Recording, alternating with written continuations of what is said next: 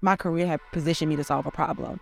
Um, that I was a black woman, I understood the corporate experience and what I navigated. I understood some of the roadblocks, but I had been building team for almost at that point 17 years. And so um, my concern was when black women hired me to do this for them, like would they think it was doable? Um, and so we'll talk about probably later on, but part of what I also set out to do was be a model for it.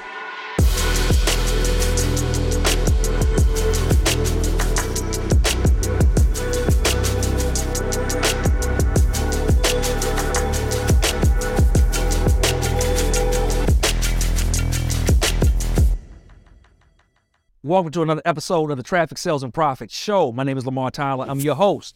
And today I'm here with my very good friend, uh, TSP Mastermind fam, Joy Pittman. She is the CEO of HR for the Culture. And today we want to talk about how you can build better teams, right? You get better teams, you get more productivity, you get more done towards the mission, right? You can build something more sustainable and you can do it without the stress, less stress, less stress, less burden less what else? Give me one more thing. I like things in three. More profits, right? We've got to do less. It's like I mean, less this, less this, less that, and then more profit. Less, less burden, less time. Take less time. time. Less. That's good. Less because then you leverage in time. Yeah. Oh, that's good. That's good. So, um, tell people a little bit about you, right? What is HR for the culture? Sure, is an HR consulting firm that specializes in supporting Black-owned businesses, predominantly in helping them to build teams they need to serve better, to do more, and to be more profitable. Uh, so we were founded in 2020. We've served over 100 Black-owned businesses, which I'm uber excited about. We're leveraging a little bit into moving into supporting larger faith-based organizations um, and nonprofit organizations. But the goal really is to um, help shorten the runway that businesses go through in trying to get to the bag um, and solopreneuring and doing things on their own. So by building the right team with the right people at the right time, you can really exponentially grow um, do it faster and actually earn. So you talked about in that piece right there, doing things on their own.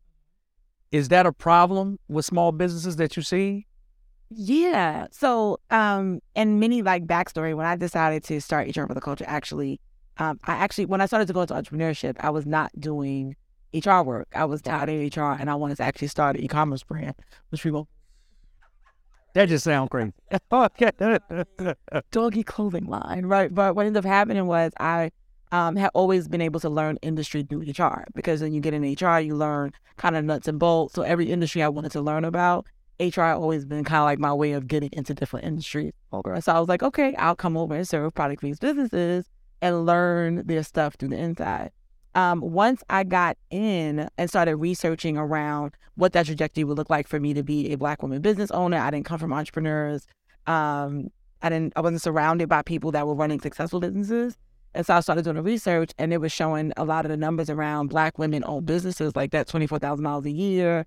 Um, and I started trying to research why, like what is behind that. So when you get past like racial inequality, you know, funding, like all that stuff, one of the things that came up is that um, Black folks, specifically Black women, hire less frequently than everybody else. Like we stay solopreneurs in our businesses way too long. Um, and so when you start looking at like the average business only has a five year runway, most people run out of money before they even get to any bag. Like you just right. deplete your assets and deplete all your stuff.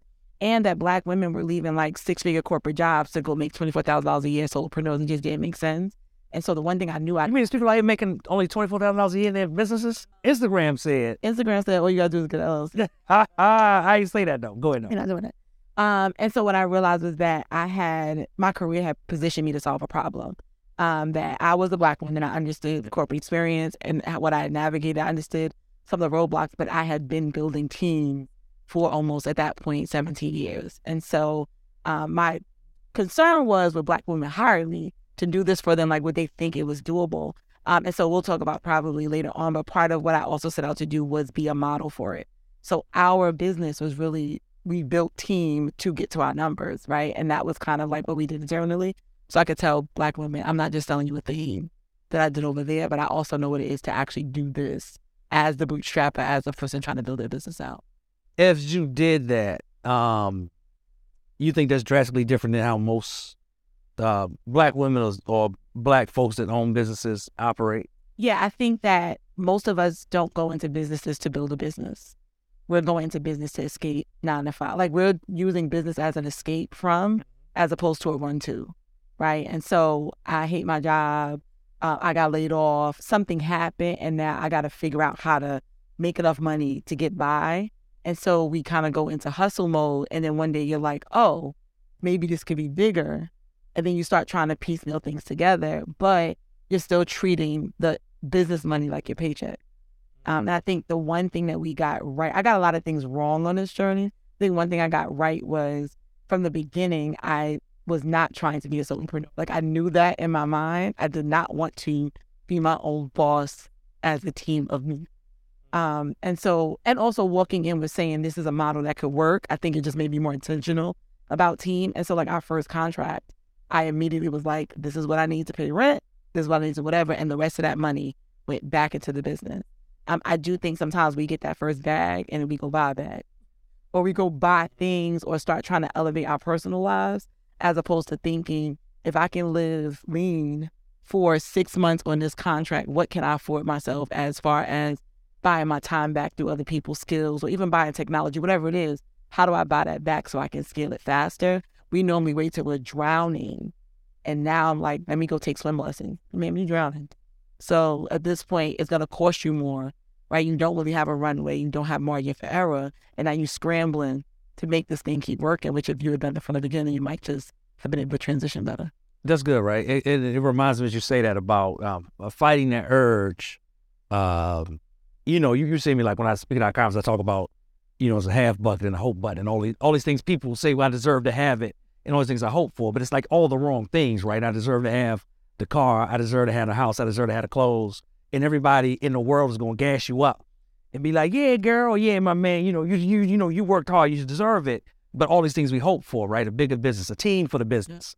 How you know, I, I hope I can have benefits to offer them one day. All these things that we say we hope for, nobody's gassing you up to be like, yeah, build that, build that team. You know, you deserve to have about 10, 15, 20 people in there, right? Nobody gassing you up to say, hey, you know, like get that building for it. Um, but it's like I think we shift priorities, like we kind of looking in the wrong place a lot of times. And we we gas each other up away from the thing, right? So you talk about hiring like people are trash, the right? But like that's you get all that energy. You say go buy a Gucci bag, girl. You just it's it's five thousand. You spending five. I've spent money on this stuff in in different mindsets. And you spent four thousand dollars on a bag, but you won't spend five hundred dollars. And I and I love that, right? Because when I talk about it, what people don't realize is like the bag ain't gonna get you the team, but the team can help you get the bag. It's like all like a shift in priorities, and not to say whether the bag's important or not, but it's like if you put the priorities over here, that's going to help you create and benefit and create more. So you have whatever bag you want, as many bags as you want down the line. And and I, you know, you talked about that reinvestment part. I was recently thinking like one of the things that was most important in our own journey was that it was that we didn't pull and cash wrap the business by taking out everything that we brought in. You know what I'm saying? Like we live, even when the business began to grow, we lived the same lifestyle we did the same things. Like like we didn't really shift and change a lot. But what we're seeing now is the fruits of that redevelopment and putting that back in and over time, right? Like what that looks like because the business was able to breathe, the business was able to hire more people, the business was able to have sustainable cash flow, the business was able to take a hit from the pandemic and keep moving and do all of those things, right? And sometimes scale and and be able to um, pay for the ideas, right? I have as the visionary leader of it, like we have the cash capital to go after those things that, that we want to go after. I love it. I love it. So, all right. So you're growing, you start out with a team. What for you were challenges, if any, that you face when building your own team? Because up to this time, you've helped build teams inside of corporate. Is it different? Building those teams inside of corporate different from building your own team? Because it might be the same. No, I was talking to somebody the other day, and I was like, "Yep, all this on my resume, nice to have." Not why you should listen to me. Because remember, all that stuff, education, degrees, all that stuff, it was theoretical. It gave me like contextual knowledge for whatever. That I walked into organizations that had billions of dollars. Like I worked in small organizations, but toward the end of my career, I worked at large organizations. And so the cash flow part wasn't the issue. It was how do we continue to just keep making money? And they already had systems. I walked in, and some of those organizations walked into things that were already in motion, and it was just how to keep it moving. But there were certain momentums that we already had. They were talking about pivots and reorgs, but they're like, yeah, we have a you know two million dollar budget, but you know like these budgets are very different.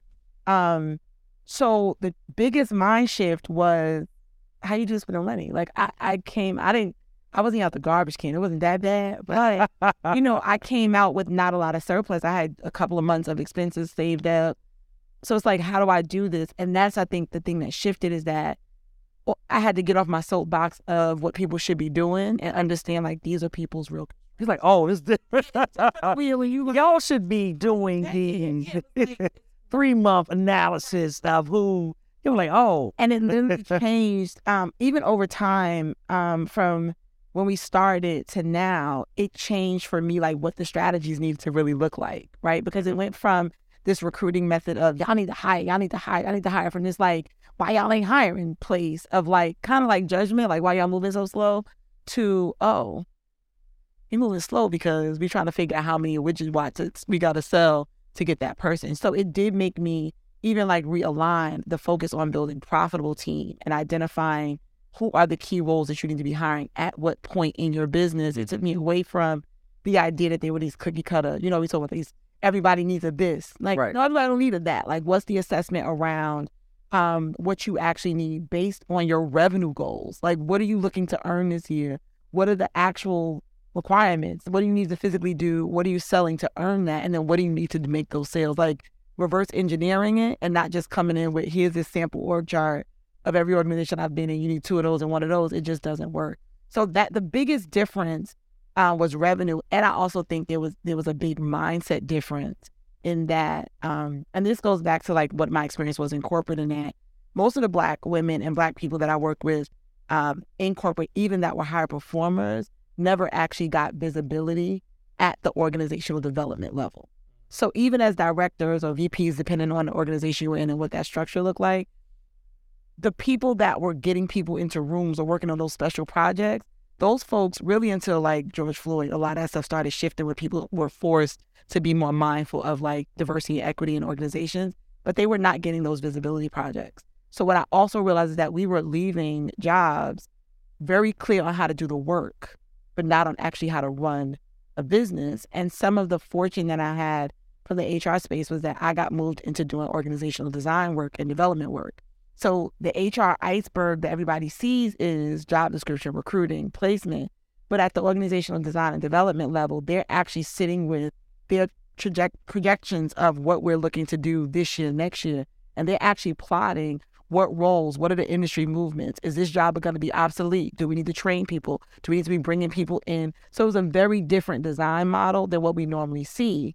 The disconnect I had was getting people to understand that that was a thought level that they should be thinking about and not just responding to this immediate pain point of I got all these emails and I need a VA. Like those But but that's but that's real too though, right? Because yeah. when they're doing all the things, unlike the corporation where it's like a department for this, department for that, it's a marketing for that small business owner, it is the marketing department. They the fulfillment department. They the you know run to the PO box and throw these you know me riding through DVDs in the back of the minivan right? And had to, you know, get all them there so that we could get the car seats back in by the time school pickup was there. Like, like managing all those things. How do entrepreneurs that are watching get out of panic mode? So one, um, I will say the first thing is, and I can't, I'll be remiss and I say it. You have to put yourself around people who are also doing this stuff, so you get to normalize what it is. I think the worst thing that we do, not only in not hiring, is that we don't. That not hiring part is indicative of the idea that we kind of burrow in and want to solo and come out superstars. Like I just went and I went in the in the cove and came out. It's like no, find other people that are doing things that are ahead of you, so that the things that feel so crazy almost start to get normalized. And that oh, this is part of the journey. So you're not panicking when you don't have to.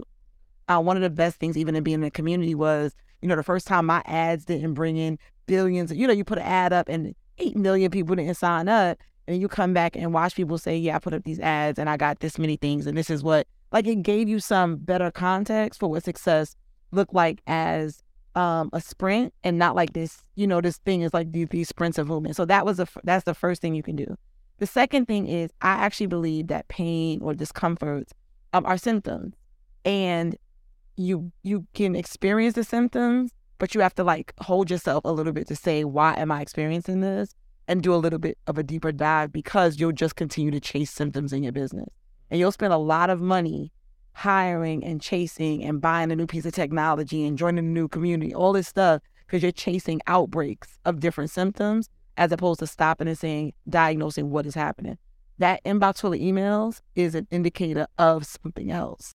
If you're a six or a seven figure entrepreneur, a black business owner, and you don't know where to go, if you feel like you're alone, if you feel like you don't have anyone to talk to that gets how you feel or gets the pressures of being a business owner in today's climate, guess what we do? I want to introduce you to the Traffic Sales and Profit Mastermind. Now, in the TSP Mastermind, we have a 12 month program that's going to help you reach your next six, seven, or eight figures in business over the course of a year. Now, along that year, we have one on one coaching, we have accountability, we have community, we have live events, and everything you need in order to reach the next level. For more information, visit us at www.trafficsalesandprofit.com. So don't just hire somebody to go through the emails, especially if there ain't no money in them emails. You don't care about the emails if there ain't no real money in them emails. But what is that saying? Is it that you don't have good time management? Are you doing way too many things in the business? Are you spending hours on a thing that you're not good at? And that time would be better served if you could hire somebody at least that could that's within you seven hours to do it in two. Just hire for two hours, get your seven hours back and do something else. So identifying what the actual issue is, it just takes a moment to like calm down and say, okay, let me not chase these symptoms. What is the actual issue? And how to address a real problem. Okay, so next I want to ask you, what are some common mistakes that you see business owners make? Um, besides, like we talked about, hey, I'm in panic mode. I need somebody to help these emails and help ship the stuff out. Like, what is, what are like two or three often common mistakes that they make that you know impacts them in a negative way? Um, so one one is not engaging experts on areas. Um, oftentimes we are a value community, but we're not looking for the experts in a thing in a community. We're just kind of open asking, hey, has anybody ever?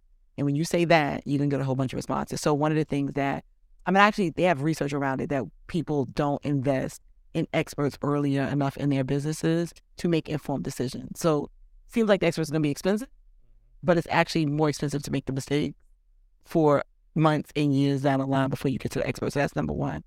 Um, number two, and I've been guilty this, is not executing fast enough. Um, I didn't laugh. I was just, one of the things, especially for, and I'm not, again, like my community is generally black women. We are perfectionists on paper. Like we are paper perfectionists. So we will rewrite it. We will have it organized, outlined, color coded. We've shared it. We've not executed. And one of the things I learned this year is that I've gotten the most clarity I've ever gotten um, in business in the things that I just did mm-hmm. because the doing actually helps you refine what it is. You get lessons away from it. You build confidence around it. You also know what not to do again, which is a big part of clarity. That's it. Clarity, clarity comes by doing. That's I mean, that's how you. It ain't. You can try to figure it out on paper as much as you want, but all that means nothing when that paper hit the real world. Yep. And that's the only time you really find out like what the real deal is. Yeah. good. And connected to that is missing opportunities. That sometimes while we're fighting. So sometimes we're sitting around um, scheduling the stuff so far away, uh, not following up on the thing that's like something that's immediate. You got an idea right now, the iron is hot. You go back to number two and start trying to perfect it and make it all whatever. And by the time you launch it, nobody's even thinking about that thing no more. So there's just moments where there are where opportunities present themselves. Something may come up in your industry, something may be happening. There's a hot topic in your industry, in your in your space, and you rather than maximize it and say I'm gonna figure it out as I go through it, which I think sometimes we doubt in ourselves, is that you stop and trying to build a whole program around it. By the time you're trying to do it, it's not even a buzz no more. The way it's talking about the opportunity is missed, and even missed opportunities in our relationships. Like I realize how many times we just don't ask. I was talking about this earlier with a friend. Like we don't ask for help. We don't ask for the support that we need, and we spend so much time trying to spiral out and figure things out. And by the time we come and ask for help, we've now run out of resources, out of time, out of patience, you know, all those things, or we're asking for help at the point that we need people to save us and like salvage us out of bad decisions as opposed to help in the front, right? Where people can kind of give us guidance to show us. But let me, let me ask you this. I know you said, you know, you faced at least mm-hmm. one, if not, you know, dabbling in all three. Um, you still were successful in your business, right? Um, you grew your business to um, six figures, right? Over 100,000. How long? Six months, right? I'm glad I asked. I'm about to say nine months. I would had I would tack, tack an extra three on there for the night. There's no extra quarter. So I living life, enjoying that. I was about to make it the quarter long it had to be. So growing that um, in six months, right, to six figures.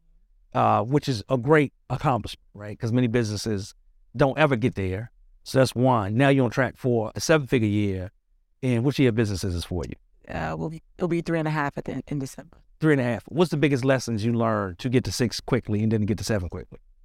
Um, so six was community. Six was, um, I think if I had floundered out here trying to figure it out first, I would have been on year seven, eight trying to figure. So I think I invested before I wore myself out. Like I invested early and took a little bit of a risk. Like there was a little bit of bet on joy that did happen in that process to say like I want to join community, I want to jump in early and figure out what I don't know.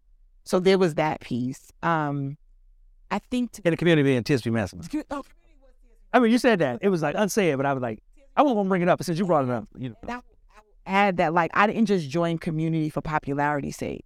That's good. I went somewhere and I remember being on. I was virtual, and I remember being on um, the screen. And when I saw the results that people were getting, like the people that were walking across the stage, I googled some of the folks while I was looking to see like, oh really? actors, right? He's also appeared. The brands that came up, I had been familiar with from other people who had bought their things. Like I was familiar with. So I think in that one, my mind said to me, I did say in that moment, if 10 of these people can do it, because it wasn't just a one off. Like if this many 10, 15, 20 people can do this, I can do this too. Um, and I jumped in. The other thing that I will say is that I am, I do have ego. I do have like pride. I pride myself sometimes in being like smart and studious. I had to be willing to put all of that aside. So I will tell people like I got off some of them calls and cried. I was like, did I make the right decision? I don't feel smart here. Um, it took me a while to get my rhythm. Um, some of my posts were about randomness, but I just kept posting and showing up. So I think there was something to the fact that like I made this investment now. Um, I went all in the front, and so now I got pride and ego, but I also have and all in front, man. You paid up. Yeah, I paid front. up front in full. So let's break down a couple pieces of this, right? Because this is good. I think a lot of times, because um, I run the program, I see a lot of mm-hmm. different stuff. I think a lot of times people pay monthly to give themselves an out, right? So you said, hey, I'm paying all up front. So people literally had the money. It's like some people can't do it. People literally had the money pay up front, but they like, I'm just gonna kind of see how it is. You paid all up front. What was that? To that was that to put the pressure on yourself? Was it? Yeah, like, what would you think about it? It was so there was a it was a middle piece. It was like yeah. I got it now, and I don't know what's gonna happen. In that part too, yeah, yeah, that's good. But a lot of people, even with that, still don't bet on themselves like that. So I did that. Um, it was to put pressure on me because I I do work better under pressure and on like deadline, and it was also um, to commit to myself because I know from past experiences, I know certain numbers ain't gonna bother me. So that like this a month here and there, I didn't plan on flailing out or breaking the contract, but it was more so I felt like showing that up number would give me permission to just do a little bit more than that number per month and just balance out the middle. I get, and I also I think was important that number to me. I gave away my cushion, so that number was my. I got so many months of runway before I got to really stress myself out. So I gave away my permission. The runway to be chill. Gave away the runway. I gave away my runway.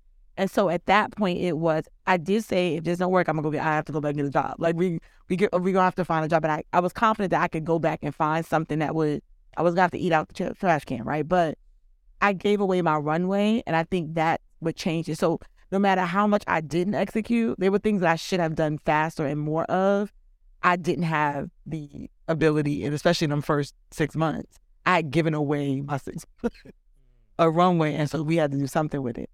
And I remember that first month I joined in June. I think July we had like a 5K month, and I had not made 5K. I had done other little tinkery things at the top of the year, but that 5K month had nothing to do with HR stuff. I think I was in my some t-shirt. T-shirt. It's some t-shirts, some doggy shirts.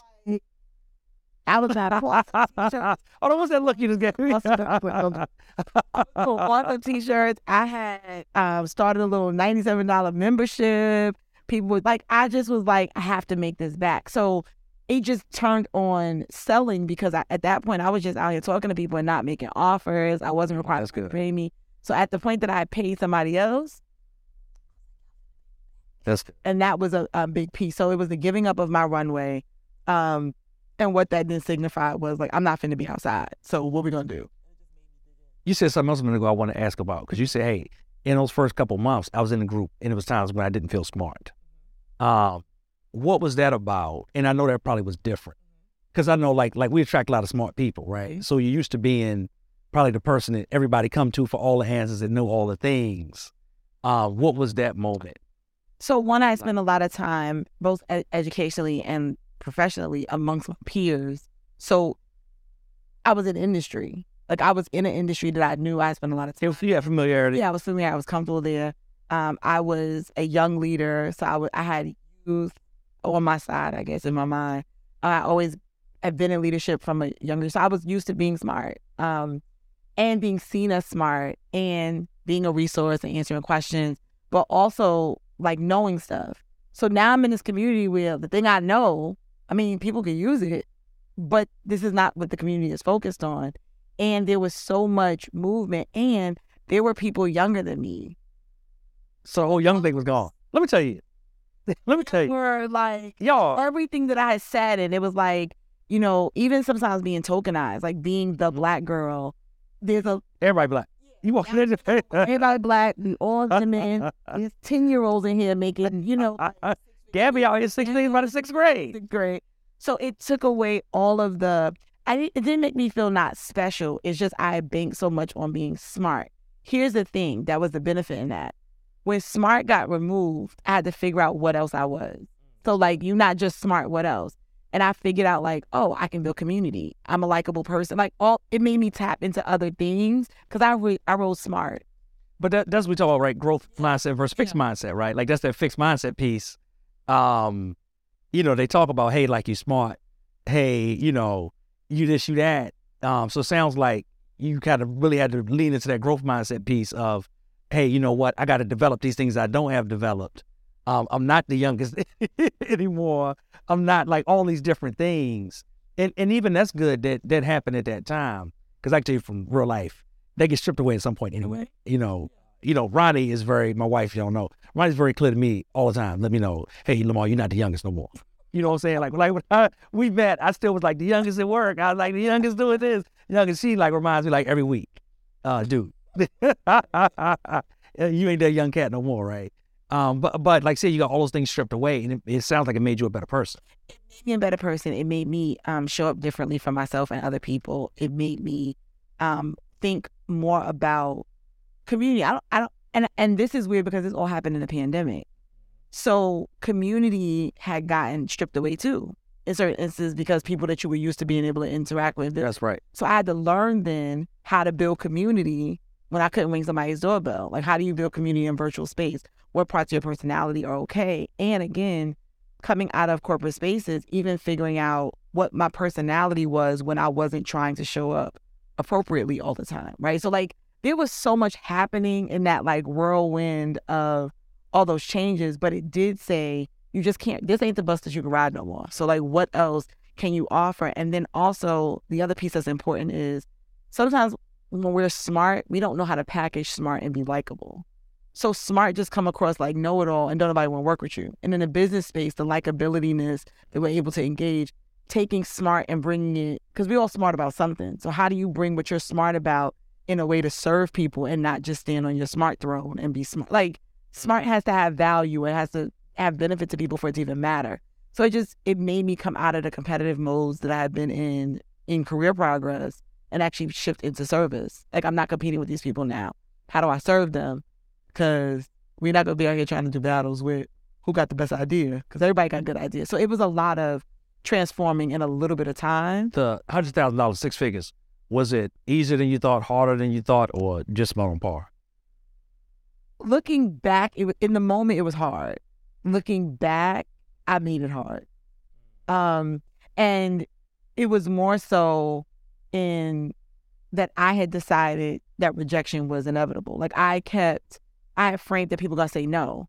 So just sending out the proposal, like hitting send on a on an email ain't that hard until you've convinced yourself that nobody's gonna receive it or all the mental noise you tell yourself. So um, again, ha- knowing rates of like, hey, people got to see yourself seven times, like you know, only X percent closure, like that stuff kind of quiet the mental noise. But I remember like the first proposal we did, I will never forget. We were, it was, I was in the challenge um, at the time. So it was like the, I joined the community and then you went into the TSP challenge, sales challenge, sales, sales, which, which is available guess what, guys? On the convo, right? You got to make sure if you're listening to this that you also go to theconvo.tv. You can download the app on Roku, Fire Stick, Apple or Android devices, like so on the web at convo.tv. You can find this challenge that Joy's talking about. I'm sorry. That was a perfect chance for a promo. Listen, so I joined the challenge and I'm like, okay, you got to build your offer. You got to send this. How can I help you? Email. Like it was all these things to do. And in the middle of that, I had um, somebody had reached out to me and I had to put this proposal together. And so I put the proposal together and I'm playing with these numbers. And um, I think I called my mom at the time and I ran the numbers by her. And I remember her saying, um, if you wanted to stay underpaid and undervalued, you should have stayed on your job. She was she threw them numbers in the garbage. Mm. like if, if, you stay on your nine to five, and I was like, sure. So I put the numbers together. I I did it, and I had a friend in my house at the time, and I could not hit send on the email. I crafted the whole email. I stood the computer and I went to the bathroom and closed. She gets what is games y'all been playing? I don't understand. I understand this is the world y'all be living. I'm gonna hit send. So I went to and I closed the door because you know there's that 60 seconds where you can unsend the email. I was like, I don't trust. I didn't even know that existed. I didn't like, like 30 seconds you can like unsend. Um, and it hits in an email, and the person actually rejected um the proposal.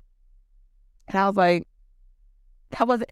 The funny thing was like my heart didn't stop. I didn't stop breathing. The road didn't end. They said no. I went back to what I was doing. We ended up working with the person later on because they went into another hiccup and reached back out to us.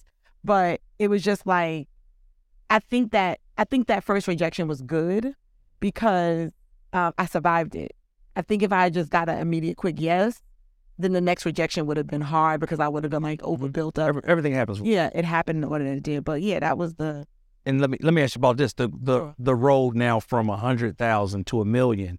What's been different in that? Because because I'm I'm assuming once you got to hundred thousand, you got a perspective of it. You mm-hmm. you like okay, I could do that. I feel comfortable that consistently could do this. What's it been like the journey from 100k to a million? It's has it been different? It has been different and the same. So the sameness is you're gonna keep reaching new levels of comfort. You still gotta you you still gotta get comfortable again. Like you can't just be like I'm here because there's this next thing, right? So that was that's the same part. The different part is the stakes are higher. I think people feel like y'all got all this money, like it's so easy. Yeah, when your payroll is 20K a month, when you got people looking at you like, when the no's have more attached to them than just you not being able to do something for yourself or your immediate family, the stakes are higher and your expenses get bigger. The things that you're launching out and doing is different. Um, you know, you launch a program and if stuff fizzle out, you still you don't take people money for a year. You know, like it's different requirements on it. So I think, you know, looking back, um, it's getting easier because I'm getting more familiar with kind of the ebbs and flows of what these changes are, but it's more pressure in that a misstep feels like a bigger, like what is at stake is bigger. And I realized that was the biggest difference. Like when you hear like so and so made eight million dollars this year, and you're like, yeah, their payroll is full. You know, like that's a big thing to carry. Um, and especially when you start thinking about going into you navigated through COVID. I was starting in COVID, but like now the all the commentary about recession and you serve people who like you try to recession proof them to make sure that you can get like it's so many things to start thinking about and making sure that you can support people. But so there's that piece. The other part is the air has gotten very thin. Um, I have friends and family members who do not have context for what I'm doing and hear numbers and just hear numbers and make assumptions about what those numbers are. Uh, my ability to have conversations with people has gotten very different. So people that I really hold dear, um, I'm constantly working on. So it's like personal stuff. Try not to make the men in my life not feel emasculated. I'm trying to make the, my my female friends not feel less like you're constantly like trying to barter what this looks like. And you have this. I'm again in a community where they get it and try not to abandon those other relationships because you got this new community of people that like you could be like, who child, and they fully understand what that meant. Um, so it's, it's that has been some of the like the balancing and um and what these numbers mean in our community. Like I think, and I, I you understand what I'm saying. Like in our community, because some of these things are not normal happenings, it's how do you then continue to show up in your everyday life once how do you do you post it? You know, it's it's good marketing material that you're gonna hit this number, but also everybody in timeline can see. Like, how do you leverage those? That has also been really difficult for me because um, I value relationships really deeply. That's been a hard. You know that that's interesting though, because I think at some point I had to let that go. Um, that it's not my responsibility how people interpret me, and I don't explain it to other people. Now I explain it to my team, right? Um, um, because as we talk about projections and this the goal, like um, I owe it to them to have an understanding, like you said, that hey, you know what, if you know the goal is a hundred million, that don't mean you make a hundred million. Right. That's what it look like, and say payroll could be twenty million of a hundred million, and like all these different things like that. But to the average observer online, or to the family member, whoever whoever, whoever it may be, um, I don't carry that burden, and I don't think you should. I'm working on it. But if I be honest, in this moment, that has that has come up for me. Yeah. Be, because I, I think what it is too, right? As you grow into new levels, um, and like I said, I always talk about right, of us growing to levels where, um, we're growing beyond where people in our family been, which is the goal. Like every goal is to be every generation goal is further than the generation before. Um, and right as you're growing beyond, you know, uh, friendships, people grow up with, like all kind of stuff that happens. Again, I think um, a lot of times as entrepreneurs that are successful, you start to take on that burden of feeling like you got to save everybody, or feeling like you got to uh, explain stuff to everybody, or feeling like um, you have to uh, dim your light if necessary, or dim your achievements if necessary, and all those certain things, right? That I know people are watching or going through. I'm just interested. We had to come back to go deeper into this conversation. And it's a thing that I'm aware of. I should not. It's just I catch myself constantly like thinking about it and doing it. So that's the like the business hard stuff is is the business stuff. But I'm still a person doing this stuff. Like I'm still Person in HR, yeah. Person behind it. I get it. yeah, you behind the resource. I get it. All right, all right, all right. So, all right. So this is good. This is good. All right. So let's go back before we wrap. I want to give for the person that's watching, and they say, you know what, this is good. I want to get to that, you know, six figure piece. I want to build it right by looking at it like I want to start with a team and not just I'm out here in Solopreneurville and I'll be in that. I, I basically create a, a, a job inside of my own business that's to keep me in there forever. Um, what should you say they should do? Like, what are the first steps for them to start building an amazing team today, no matter what level they're at? So what I will say is you can't hire people that you can't pay. And so one of the things early on that I think people should focus on in preparation for building teams is pricing. Is identifying in their price points. Do you are you building are we pricing like I need my hair, my nails? Like are we pricing just to take care of our needs? Are we pricing from a business perspective that says if a sec- if an admin was doing this, if I'm if I had to pay a marketer, if I had to do all these things right now today, right? What would some of those numbers look like? Now I'm not saying inflate the numbers in Sure. whatever, but start building in now like margins to be able to buy the five hour block of time for somebody to build your funnel or whatever, and you'll keep moving from here. I think the biggest struggle that people have then is that once they realize they need team, the biggest thing is I can't afford it. That's what's the charge. because you've been undercharging. Yeah. Um, so and we're undercharging because we're not charging um intelligently. We're charging based on what I think somebody will pay An emotion, yeah. Or an emotion as opposed to sitting down and doing the actual math. When I do the math on something, I'm more confident in the number because I know that I'm not just snatching them out the sky. And I also know that I can't afford to do it for less than this number. So I'm making a really informed decision. And can I add one piece of that? Sure. They also should not only be factoring in when they're doing that, um, the price for teams, they should be factoring their own price so they can pay themselves. Yep. You are a team. Like, So I, if Exactly. I give you a quick nugget, think about in order to do a service or to produce a product, what are the different roles that have to happen and put a price on those roles, right? So you got a CEO sometimes, but sometimes you look in the stamps. Like for whatever those things are, put numbers on those different roles. Call them apples, oranges, bananas, grapes. Call them what you want. Put numbers on those roles and then say, for me to do this, it would actually cost me in the real world this amount of money. And we do treat our labor like free labor. So think about like what number do you want to make? Now don't be like, I want to make a million dollars. Let's let's right. But think about like if you're gonna pay yourself a sixty or seventy thousand dollar salary in your business, what do you need to lean into to get there? One of the biggest things I learned um, is that the goals you don't set, you don't reach. And so if we're not actually intentionally setting number goals around if I want to hire five people, this is what this looks like, and Yeah. monthlies look like this. You'll never aspire to that number. You'll just be glad that you made money, That's good. right? And so we don't just want to make money; we want to make the money we need to Cool. to actually do the thing. All right. So they price that out. They get it. And they like they good. What's something else they should? They should work. They should actually take some time to invest in uh, leadership, um, building, read a book, take an online class. Like you don't have to go out and pay for the highest thing in the world, but think about like identifying where your leadership gaps are and identifying what those gaps are because that's going to help you build. And then be really, really, really thoughtful about who do I actually need in this business to make money That's good. not to take work off my plate because you're gonna be working. Uh, you're gonna work on the. You can go to the beach, but you're gonna work on the beach. Like, what do I need to make money? One of the things that we did early on was when we got that first contract, I did not hire a secretary for myself. I brought in another HR consultant.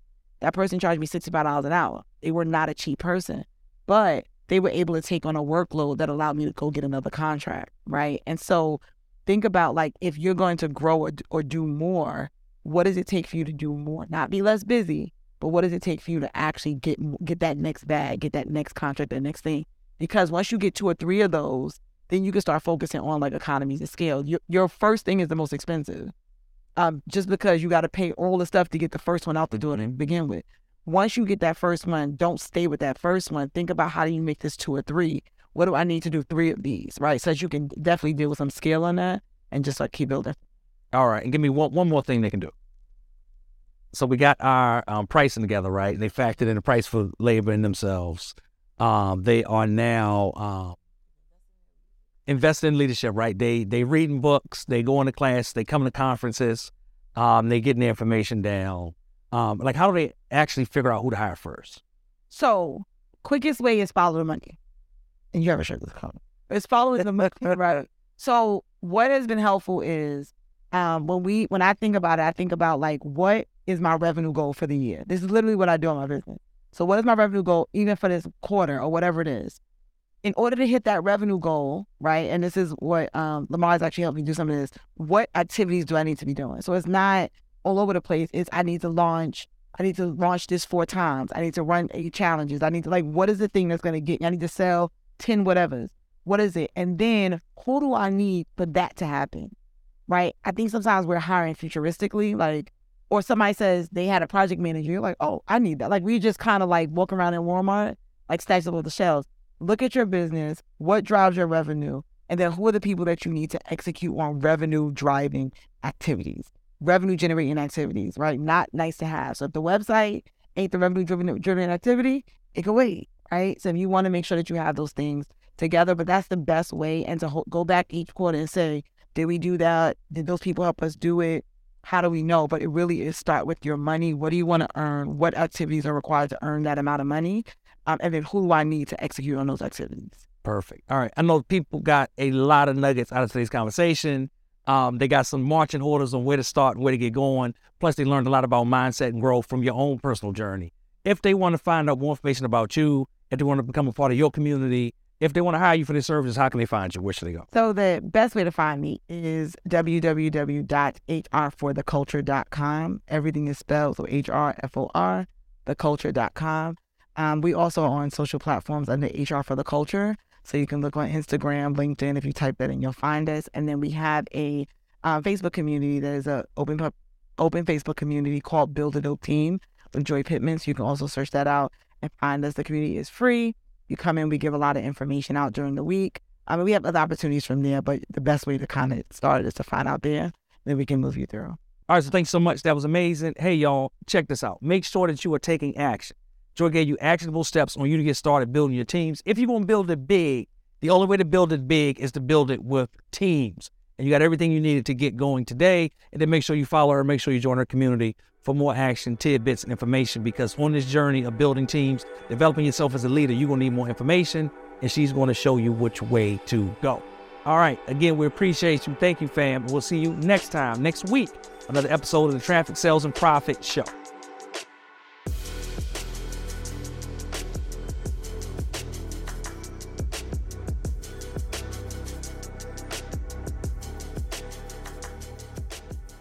The Convo, your home for conversations on Black entrepreneurship and wealth. Available on your favorite platforms.